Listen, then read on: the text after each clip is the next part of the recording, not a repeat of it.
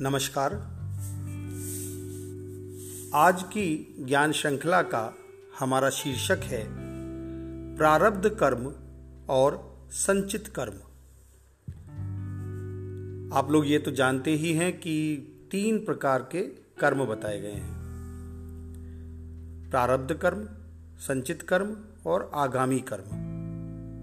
और यह भी आपने बहुत सुना भी होगा कि कर्म फल ही जीवन है।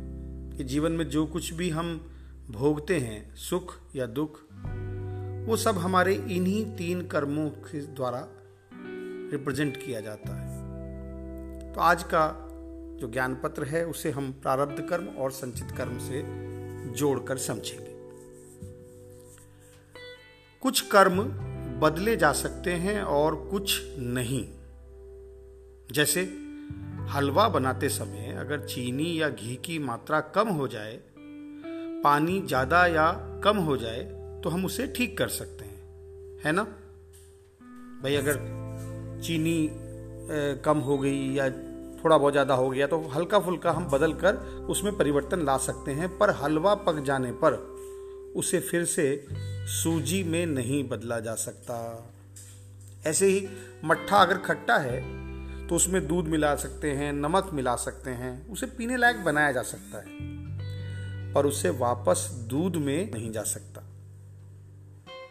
इसी तरह प्रारब्ध कर्मों को बदला नहीं जा सकता।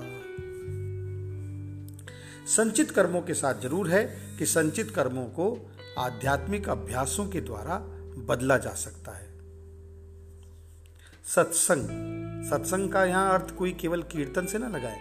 सत्संग का मतलब सत्य का संग। ऐसा सब विषय जो आपको ज्ञान से, आपको शांति से और आपको सत्य से जोड़ता है, वो सत्संग है।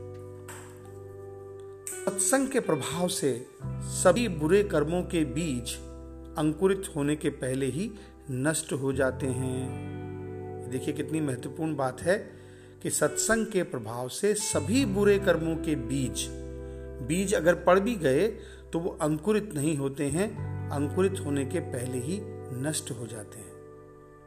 जब आप किसी की प्रशंसा करते हो तो उसके अच्छे कर्मों का फल आपको मिल जाता है।